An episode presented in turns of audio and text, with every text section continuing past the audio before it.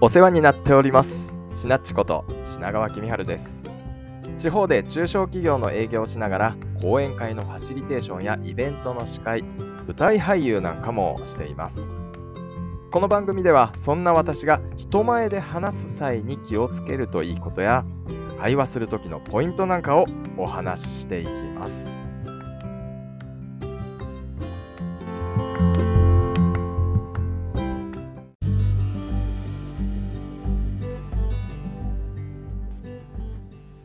今日は接続詞を立ててのっぺり対策というお題にしました。立てるってどういうことよっていう声が聞こえてきそうですけどそのあたり解説していきます。プレゼンみたいな場面でこちらが多く喋るときスピーチとかもそうですね。全体的にのっぺりとしてメリハリのない話になってしまうことがあるんじゃないでしょうか。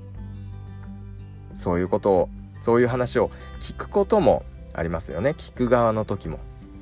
でこういう時に良くないのがどこが大事かぼやけちゃってしまいには眠くなっちゃう。ねえ悲しいですよね。そうなると。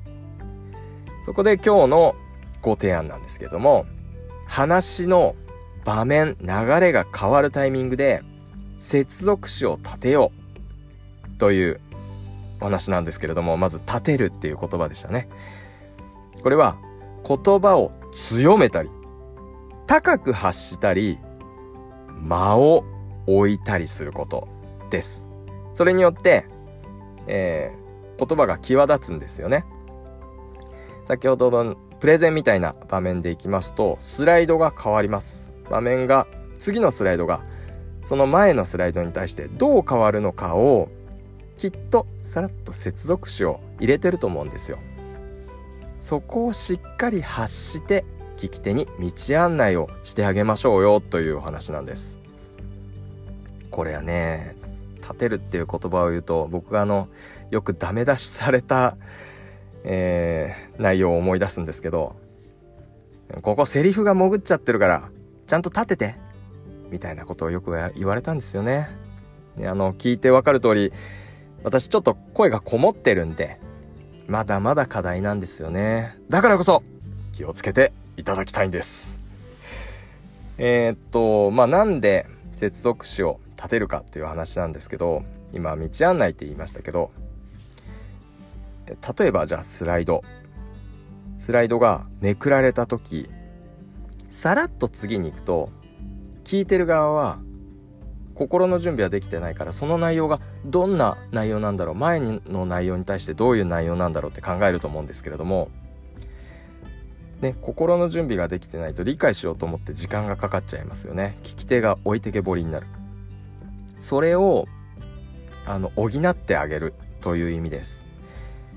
えー、と前のスライドに対して次のスライドは並列の内容なのか見方を変える内容なのか例えば補足なのか最後だったらまとめなのか。それを言葉でちゃんと言ってあげるということですね。ちょっと例でやってみましょうか。うんえっと場面を変えるような言葉「さて」っていう言葉があったりしますけどそれを使ってみますね。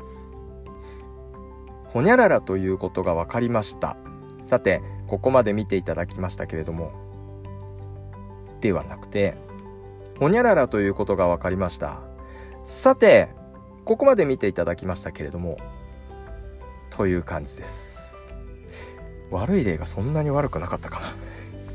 ちょっとえー、っと今度「ところが」みたいな言葉でやってみましょうか。ほにゃららということが分かりました。ところがここで見ていただきたいのがではなくてほにゃららということが分かりました。ところがここで見ていただきたいのがといった感じですね。わかりますかね？